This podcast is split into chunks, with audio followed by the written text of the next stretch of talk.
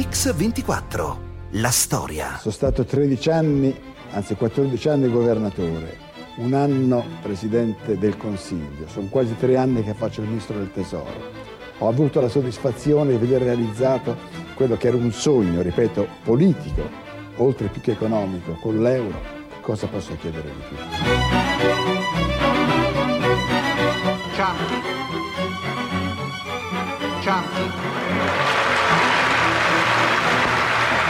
Sarò fedele ai valori di libertà, di giustizia, di democrazia che sono il, fonda- il fondamento della Costituzione repubblicana. Viva la Repubblica Italiana, viva l'Unione Europea, viva l'Italia. Il 13 maggio del 1999 Carlo Azeglio Ciampi diventa il decimo presidente della Repubblica Italiana. Oggi vogliamo dedicare la puntata di Mix 24 a lui. Le Camere riunite lo eleggono alla prima votazione quasi all'unanimità. Prima di lui era successo solo a De Nicola e a Cossiga. Ma Ciampi, a differenza di loro due, non è un politico, è piuttosto un uomo delle istituzioni, spesso chiamato nei passaggi più difficili che il nostro paese si è trovato ad affrontare. Come nel marzo del 79, quando è stato nominato alla Banca d'Italia dopo che il governatore della Banca d'Italia Paolo Baffi e il suo vice Mario Sarcinelli erano stati arrestati. 24 marzo 1979, un giorno drammatico per la Banca d'Italia di cui Ciampi è in quel momento direttore generale. Un giorno orribile, era un sabato, a una certa ora, è stata alle 10 e mezzo, alle 11, entra pallido, come un morto, Mario Sarcinelli mi dice Carlo, ti lascio perché è venuto qua un colonnello dei carabinieri per arrestarmi. Lo abbracciai e uscì e andò via con questo colonnello.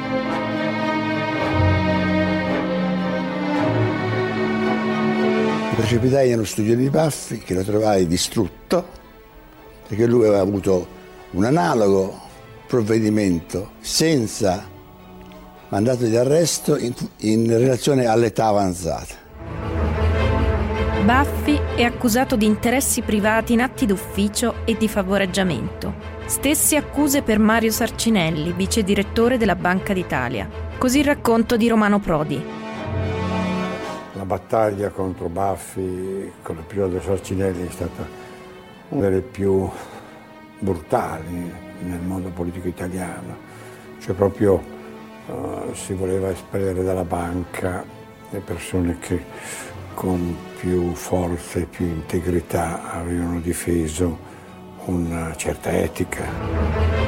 Appare chiaro fin da subito che Baffi e Sarcinelli sono in realtà vittime di un gioco ben più grande. Sarcinelli in particolare tra l'aprile e il settembre del 1978 ha ordinato un'ispezione presso il Banco Ambrosiano di Roberto Calvi e mantiene una posizione nettamente contraria al salvataggio della banca privata italiana di Michele Sindona. Baffi è costretto a firmare la sospensione di Sarcinelli. Lo definirà l'atto più avvilente della sua vita. Ciampi si schiera senza esitazioni difende la correttezza dell'istituto e dei due accusati, minacciando le dimissioni sue e di tutto il direttorio di Banca Italia.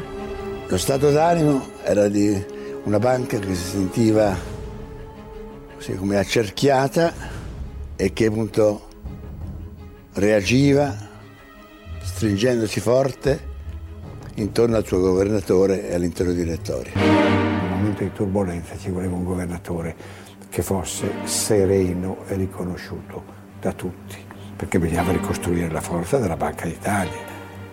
Ciampi era direttore generale, quindi in una sorta di successione interna era il, il candidato normale. Il candidato normale, secondo lo stesso Mario Sarcinelli, vice direttore della Banca d'Italia dal 1976 al 1981. Così il 20 settembre del 79 Carlo Azeglio Ciampi diventa il sesto governatore della Banca d'Italia. Il nuovo governatore entra in Banca d'Italia come impiegato nella filiale di Livorno, sua città natale, nel 1946. La guerra è appena finita, un conflitto terribile cui ha partecipato anche Ciampi. A soli 16 anni Ciampi entra alla Normale di Pisa, dove si laurea a tempo di record in filologia classica. È il 1940. Due anni dopo, sottotenente del Regio Esercito Italiano, fa parte del corpo di spedizione inviato in guerra in Albania. Anche per lui, come per tantissimi, l'8 settembre 1943 è il momento di una scelta drammatica. Allora, come scegliemmo? Scegliemmo ognuno di noi interrogando la propria coscienza cosa faccio? La patria fu ritrovata allora, perché fu riscoperta dentro il nostro intimo, in ciascuno di noi. In un'Italia occupata e divisa in due si combatte. Ciampi, da militare, sceglie di raggiungere Brindisi e di stare dalla parte della resistenza. Vivevamo in un Livorno in cui non c'era né acqua, né luce né gas, però eravamo pieni di speranza. Eravamo convinti ogni mattina che alla sera avremmo fatto un passo avanti. La vita riprende. Ciampi, che ha preso una seconda laurea in legge, viene assunto alla Banca d'Italia. Prima nella filiale di Livorno, poi a Macerata. Da qui nel 1960 viene chiamato a Roma al servizio studi, dove si fa apprezzare da Guido Carli e da Paolo Baffi, nonostante la sua formazione classica sia decisamente atipica per gli austeri ambienti di Palazzo Koch. Sentiamo Arrigo Levi, il consigliere di Ciampi alla presidenza della Repubblica dal 1999 al 2006. Baffi era un economista puro che scriveva piccoli saggi di sette pagine densi di cifre e lui ci trova un errore e quindi torna un po' tremebondo, credo, ma sicuro di sé, a dire a Baffi, eh, governatore, temo che ci sia un errore. Possibile? Controlla, dice ha ragione. Scusi, ma lei statistica con chi l'ha data come esame? E lui dice, governatore, io non ho mai dato né statistica nessun esame di economia. La nomina di Ciampi a governatore della Banca d'Italia coincide con il momento più buio di Palazzo Koch e dell'Italia intera.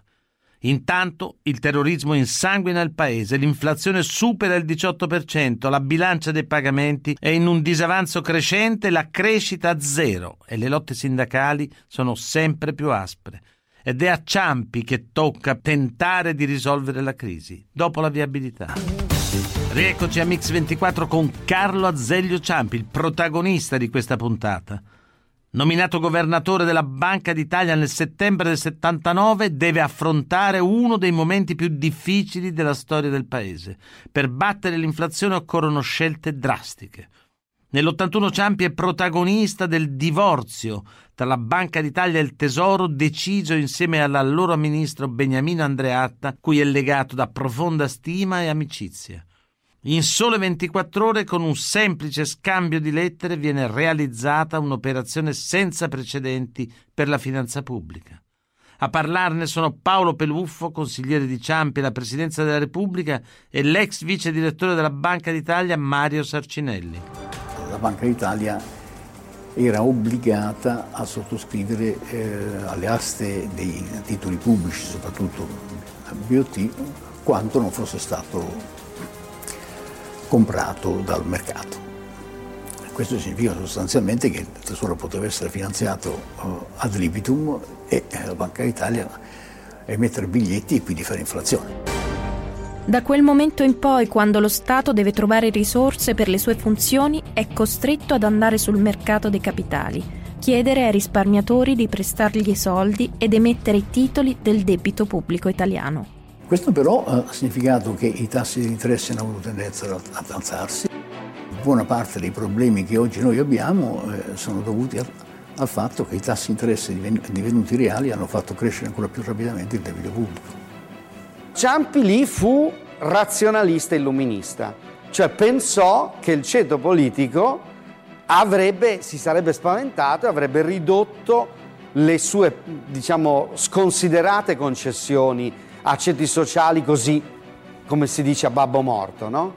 E invece no. E invece il ceto politico continuò a fare lo stesso e quindi i tassi cominciarono a salire e il debito pubblico cominciò a salire. Assemblea annuale della Banca d'Italia. La spesa pubblica è eccessiva, 67.500 miliardi di lire. Disavanzo di fine anno a 35.000 miliardi. Resta il problema del deficit della finanza pubblica. L'insostenibilità, infine, del deficit pubblico. Il problema dell'indebitamento non veniva preso in conto, insomma, sostanzialmente eh, si riteneva che la pace sociale obbligasse a uh, passivi dello Stato sempre più elevati, eh, come se poi il conto non arrivasse mai.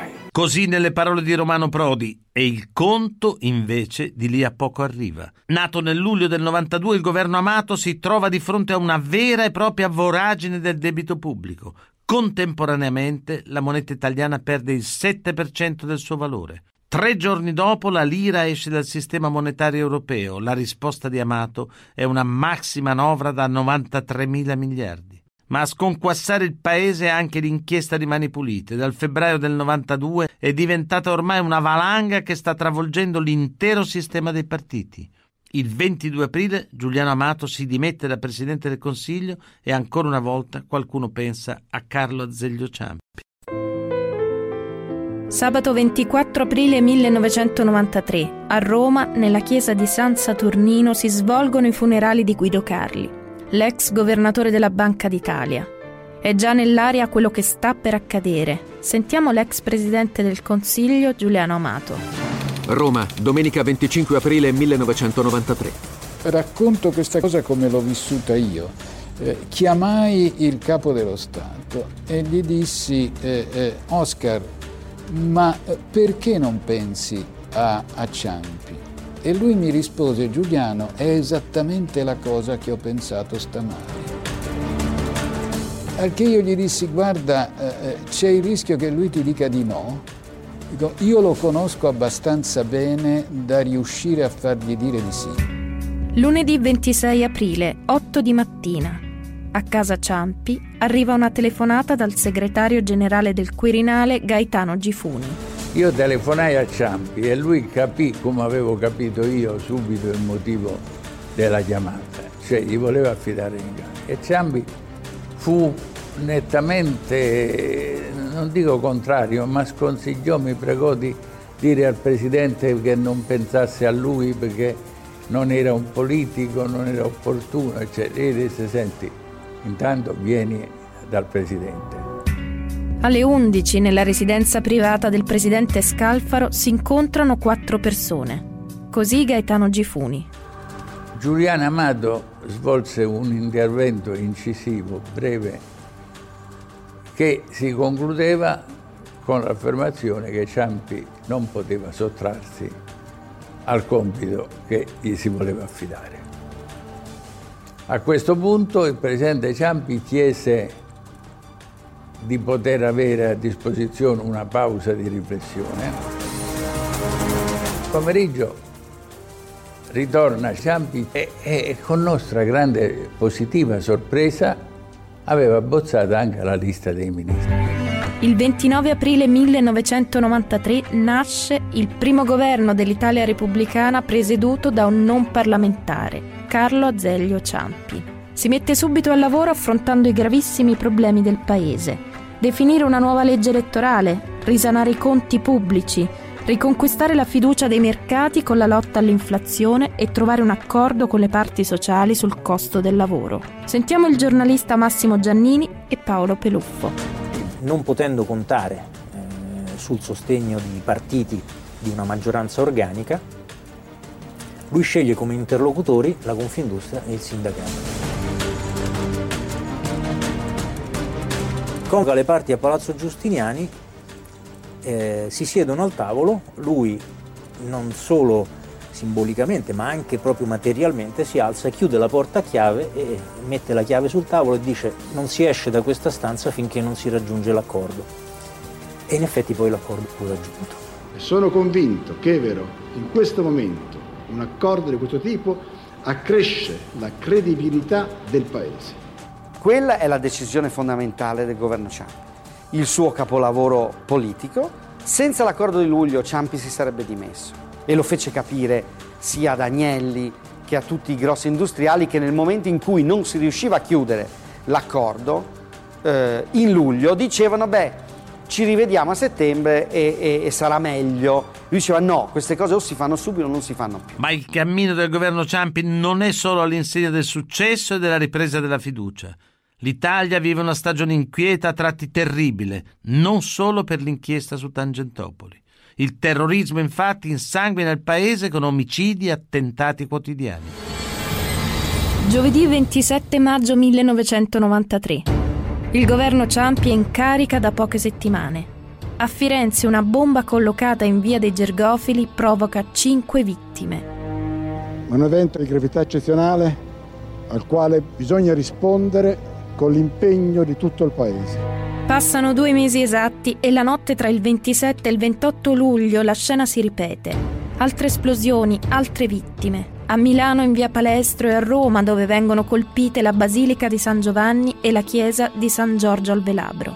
Ciampi capisce immediatamente la gravità della situazione. Così racconta Walter Veltroni e il segretario generale di Palazzo Chigi, Andrea Manzella. Carlo mi ha raccontato quelle ore mi ha raccontato che lui era a Santa Severa, che squillò il telefono, che al telefono dall'altra parte c'era Andrea Manzella, che Andrea Manzella gli disse che erano scoppiate degli ordigni. Stavamo parlando al telefono proprio della prima bomba quando scoppia la seconda, seconda bomba a Roma. Lui sentì in diretta al telefono un'esplosione e appunto qui la decisione di Ciampi dice vediamoci su, lui era, era Santa Severa, eh, vediamoci subito a Roma, vediamo a Palazzo Chigi, convochiamo una riunione del Comitato di Sicurezza Nazionale. E poi la linea andò via. Lui cercò di contattare di nuovo Palazzo Chigi, ma non c'era la possibilità di contattare Palazzo Chigi. Un guasto telefonico oh, così, di, di che poi fu spiegato anche tecnicamente, ma di coincidenza veramente assurda, Palazzo Chigi isolato. Lui salì in macchina e da Santa Severa andò a Roma. Andò a Roma con la preoccupazione di non trovarsi in una situazione di colpo di Stato, per parlare delle cose come, come stanno e com'era la sua inquietudine in quel momento. La reazione di Ciampi è immediata. Dopo la riunione notturna del Comitato Nazionale per la Sicurezza, il direttore del SISDE, il prefetto Finocchiaro, è costretto a dimettersi. Ciampi interviene al Senato per garantire che la risposta dello Stato sarà ferma e determinata.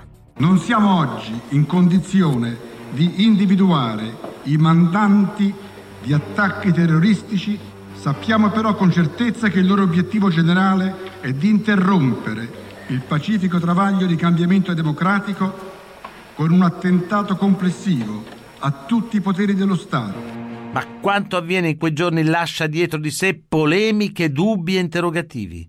A decenni di distanza tra il 2010 e il 2011 i magistrati che indagano sulle bombe di Firenze, Milano e Roma e sull'eventuale trattativa fra Stato e mafia per porre fine a quegli attentati si soffermano su un episodio del novembre del 93 è la mancata proroga del 41 bis dell'ordinamento penitenziario, cioè del carcere duro per centinaia di mafiosi detenuti.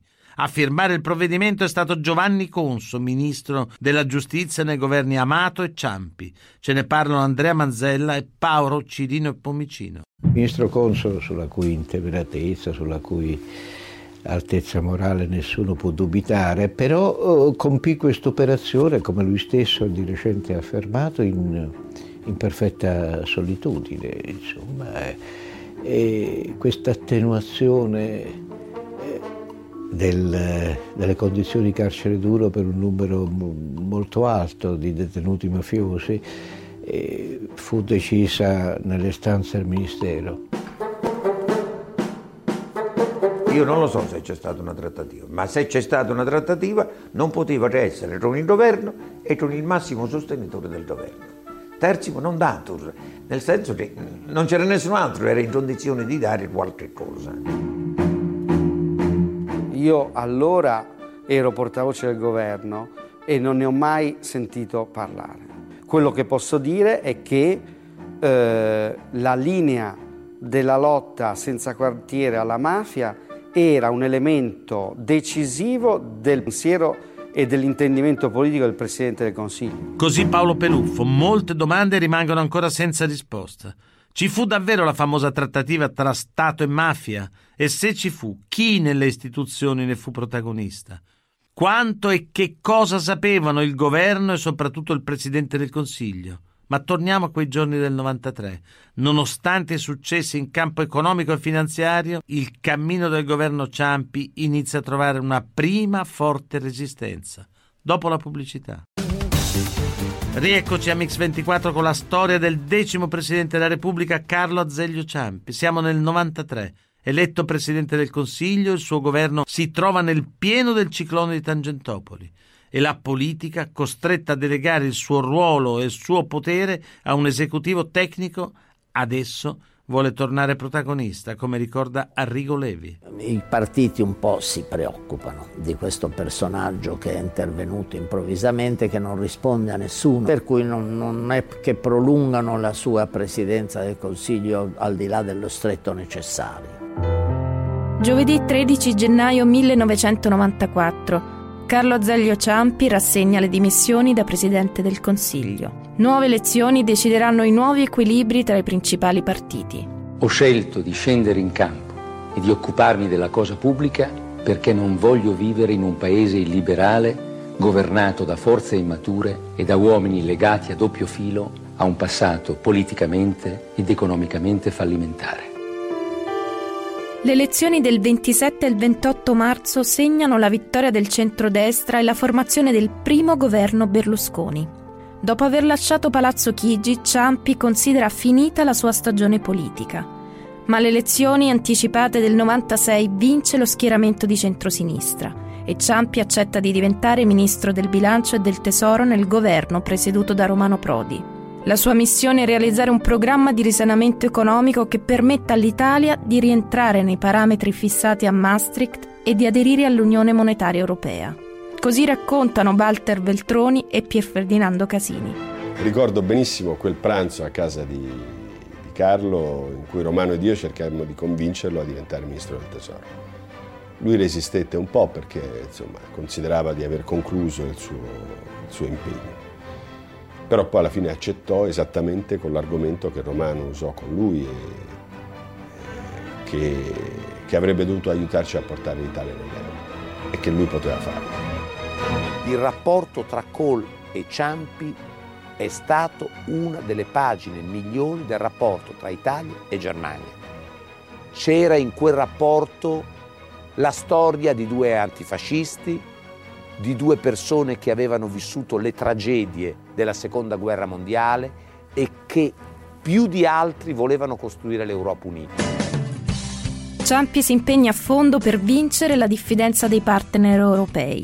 Ingaggia quella che si può definire la battaglia sul differenziale, cioè lo spread tra i titoli tedeschi e quelli italiani, riuscendo così ad abbattere la spesa per gli interessi sul debito pubblico si getta in questa impresa spendendo tutta la sua credibilità e il suo prestigio internazionale, come ricorda Paolo Peluffo. Fu una strada molto più dura di quello che lo stesso Ciampi aveva immaginato, molto più dura. Lui era convinto che col 3,2% di deficit saremmo riusciti a entrare forzando la mano, siamo l'Italia, fondatori, 60 milioni di persone, cioè ci lasci fuori per lo 0,2%? E invece si capì che ci avrebbero lasciato fuori per lo 0,2.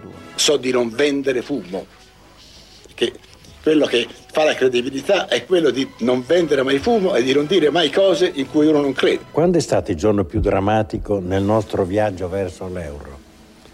Ma non vi è stato un giorno, è stato soprattutto il senso di difficoltà di far comprendere agli altri membri della comunità europea che l'Italia aveva veramente, stava veramente facendo un risanamento vero.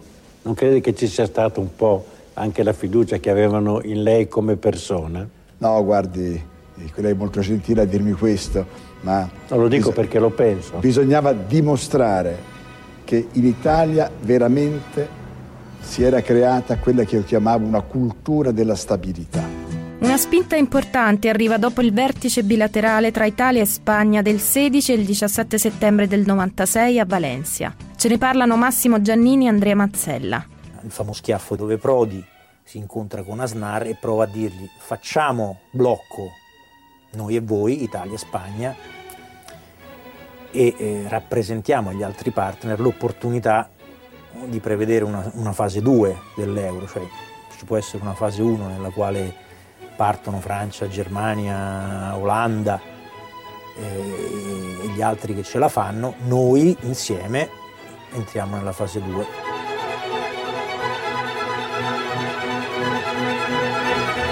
Il primo ministro Aznar con, con, con grandeur spagnola rispose no, la Spagna entrerà subito. E questa fu la sorpresa di Valencia. E quindi Ciampi mette in campo eh, la nuova manovra economica che è molto più pesante di quella che, che, che Prodi avrebbe voluto.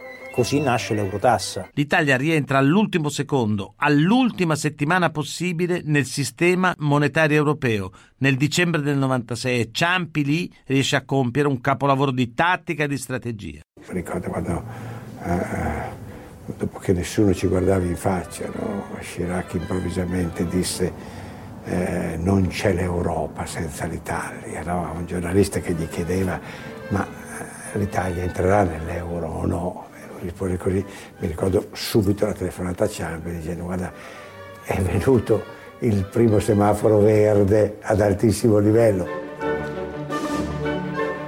L'unione di circa 300 milioni di cittadini europei suggella la fine di questo secolo con un messaggio di pace l'Italia è presente a questo storico appuntamento. Ma nella vita di Carlo Azeglio Ciampi c'è ancora un ultimo capitolo da scrivere, il più prestigioso forse, forse il più inaspettato. Nel maggio del 99 scade il settenato di Oscar Luigi Scalfaro. Il 13 maggio del 99, alla prima votazione, quasi all'unanimità, le Camere riunite eleggono Carlo Azeglio Ciampi Presidente della Repubblica. A ricordare quel momento Gaetano Gifuni e Enrico Levi. L'iniziativa che caratterizzò positivamente il settennato del Presidente Ciampi fu quello di immaginare fin dall'inizio una visita a tutti i capoluoghi di provincia e quindi a tutte le regioni. E infatti riuscì a visitarli tutti, dalle Alpi alla Sicilia, non fu trascurato nessuno. Il rilancio, per esempio, che all'inizio sembrava destinato all'insuccesso dell'inno nazionale. Nessuno lo sapeva. La celebrazione del 2 giugno con la parata militare, che fu un'iniziativa personale sua veramente. E in questa sua inaspettata e in fondo grandissima popolarità, Franca, sua moglie, ha sempre giocato un suo ruolo fondamentale, anche se lei dice di no. Sentiamo i loro figli, Gabriella e Claudio Ciampi. Mia madre è una persona assolutamente solare e soprattutto non può tenersi nulla dentro. Dice quello che ritiene opportuno dire e dice anche delle cose terribili. Carlo Azeglio Ciampi e Franca Pilla sono sposati dal 1946 e hanno due figli. Una famiglia italiana come tante altre, che ha sempre tenacemente difeso la sua normalità. Mio padre è sempre stato una persona eh, assolutamente non autoritaria, autorevole sì. Lui chiede molto a se stesso e chiede agli altri. I figli sapevamo in qualche modo, senza doverlo dire, eh, che cosa si ci si aspettava implicitamente, il che è terribile. Non ho mai sentito urlare mio padre, non ha mai urlato, eh, non, ha, non, ci ha mai picchiato, però eh, talvolta sarebbe stato meglio perché appunto il silenzio gelido era terribile. Per il rigore con cui ha svolto il suo ruolo istituzionale, per il rispetto assoluto nei confronti della Costituzione, ma anche per la sua capacità di interpretare i sentimenti di tutti. L'ex governatore della Banca d'Italia diventa in breve un presidente amatissimo e popolarissimo, anche e soprattutto per il ruolo che svolge nei momenti più bui del paese. Il 12 novembre del 2003 a Nassiria in Iraq un camion carico di esplosivo viene fatto saltare in aria di fronte alla base del contingente italiano. Le vittime sono 19 tra carabinieri e militari il ricordo di Pier Ferdinando Casini e dello stesso Ciampi. Sono militari caduti per aiutare il popolo iracheno a ritrovare la pace, l'ordine, la sicurezza. Io ricordo la processione tra le bare del presidente Ciampi e di sua moglie Franca. In quel momento si vedeva tutta la sua vecchiaia, perché era un uomo fortemente colpito come se fossero figli suoi. È stata una pagina molto difficile anche per noi che eravamo impegnati al vertice delle istituzioni, ma Ciampi ha sprigionato, e anche sua moglie, un'umanità straordinaria. E penso che Ciampi non si dimenticherà quella sera come non ce la dimentichiamo tutti noi. 90 anni sono molti, tanti da aver visto e in molti casi vissuto vicende terribili così come eventi grandiosi. Ho visto molte miserie e altrettante grandezze. Quanto al saldo non saprei dire se alla fine prevalga il segno più o il segno meno. Quello che mi sento di dire, molto semplicemente, è che ne è valsa la pena. Professor Romano Prodi, che tipo di Presidente della Repubblica è stato Ciampi? In teoria uno lo può definire notarile, invece no, era un Presidente rispettosissimo dei suoi compiti, ma attento, eh, sempre, sempre proprio desideroso di analizzare i fatti prima di parlare, no? cioè è un presidente eh, premuroso. Premuroso. Ecco. premuroso. Professore, lei ha, col- lei ha collaborato molto con lui, soprattutto all'epoca della sua seconda presidenza all'Iri, al momento delle privatizzazioni. È stato lui a dare un impulso? Anche quando era ministro del tesoro. Certo, naturalmente. eh. Sì, eh, sulle privatizzazioni si lavorava in tandem, ma eh, Ciampi che cosa ha fatto oltre che avere delle idee precise? Eh, si è premurato di fare una squadra in modo che pur essendo il momento difficilissimo eh, le remunerazioni ricevute dalle privatizzazioni eh, dallo Stato dalle privatizzazioni sono state eh, molto più alte di quelle che allora nelle circostanze si poteva pensare, no? cioè interesse dello Stato. Ecco, lei, professore, adesso si parla molto di nuovo di privatizzazione. L'esperienza di allora, che cosa ci insegna? Ci insegna che bisogna farle, eh, stavo dicendo con calma, qualcuno può Ah. dire che questo allora vuol dire non farle, no? Ma farle con calma vuol dire che eh, quando ci si è per il collo a privatizzare non si fanno mai delle belle privatizzazioni. Eh, privatizzazioni vuol dire eh, ricevere eh, sì, eh, per lo Stato, ma preparare una strategia per il futuro. Se si fanno in fretta eh, non, si, ah, non si raggiunge nessuno degli Le obiettivi. due obiettivi. Ecco, lei le rifarebbe uguali oggi? No, non la rifarei uguale. Senta, sì. Però allora Mm. la situazione eh, si obbediva a quelle che erano le esigenze dello Stato e gli ordini, insomma, non c'era mica niente da fare. Certo, Eh, Rispetto agli ordini ricevuti sono andate bene, ecco, ma non le rifarei uguali. non le farebbe... Senta, si parla adesso di nuovo di, sta- di Stato nell'economia. Insomma, è come se ci fosse un po' una riflessione in corso. Lei pensa che è una riflessione che ha senso e va fatta? Ma non l'ho mai smessa io. Ah. Quanto ho predicato per vent'anni che ci vuole una politica industriale, che tutti poi tra l'altro la fanno negandola, ma tutti la fanno eh, nascostamente eh, e, e anche noi avremmo dovuto farlo, ma c'era questa specie di strana dottrina. eh, ciò non vuol dire che non dobbiamo rispettare e seguire il mercato, eh, intendiamoci. Però Eh, misto, ma, eh, misto. vuol dire che c'è anche, ci sono anche degli interessi della collettività Da che devono essere presi in considerazione. Ecco, professore, le chiedo un'ultima cosa, professor Prodi. Eh, l'entrata in Europa, eh, lei e Ciampi siete stati protagonisti di questa, di questa entrata.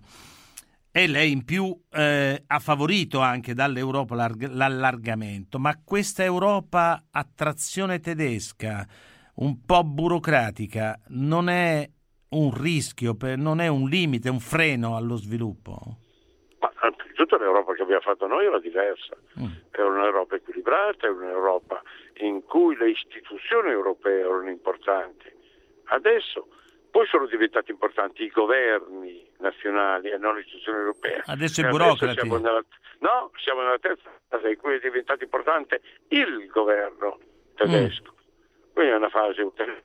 Questa è un'altra Europa. Ecco, ma Eh, questa Europa le piace? eh? No, Ah. Eh, l'Europa è una grandissima cosa e quindi dobbiamo sostenerla, Certo. ma dobbiamo cambiarla perché eh, la Germania in questo momento eh, ha la forza superiore a tutti, ma eh, non si rende conto della responsabilità che questa forza eh, deve, deve assumere. si Quindi, eh, quindi per, per chiudere, Letta deve andare in Europa e battere i pugni, questo sta dicendo. Battere i pugni. Insomma, per modo di dire, però va bene, Ma io, io- no, no, no, no, attenzione, i Mm. pugni non si battono No. mai. Eh, eh, se no ti si rompono eh, Le le mani. mani. si trovano alleati per Sì, battere i pugni. La mia tesi è diversa. Francia e Spagna hanno gli stessi nostri problemi, anche se fanno finta di non averli, soprattutto la Francia. Nella, eh, per salvare la situazione bisogna avere pazienza, ma costruire una seria alleanza Mediterranea. pa- Mediterranea, beh, se la Francia è mediterranea, poi Ma vabbè, in, questa, in questa alleanza si uniscono anche altri paesi. Sì, sì. Un'alternativa, Sì. voglio dire un'alternativa. ci vuole l'alternativa, quindi, insomma. Esattamente. Ah, d'accordo. L'Europa è fatta di equilibrio, non è fatta di un uomo solo al comando. Grazie professore, buon viaggio, Grazie la ringrazio tanto. Tutte le puntate di Mix 24 della storia si possono riascoltare sul sito www.radio24.it nella pagina dedicata a questa trasmissione. Ringrazio Alessandro Longoni, il mitico stagista Manuel Guerrini in redazione e Alessandro Chiappini e Valerio Rocchetti in regia. A domani.